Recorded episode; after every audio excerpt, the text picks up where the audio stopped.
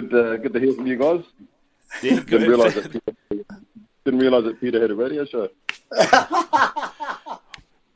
Mate, Malala Lee, Charles. Welcome, brother. See, I Malala told you. I told you I was, it was real. Did you think this was all fake? Did, did you, Charles? You, you, you didn't believe him when he said he had a radio show. You're like, Who, who's giving who's giving you a microphone and some eartime? What's going on? Well, he, he only rang me up about, about two hours ago and said, "Oh, by the way, can you come on my radio show?" And I said, "You haven't got a radio show?" And he said, "No, I have." So I thought I'd wait to see if it was actually real. So.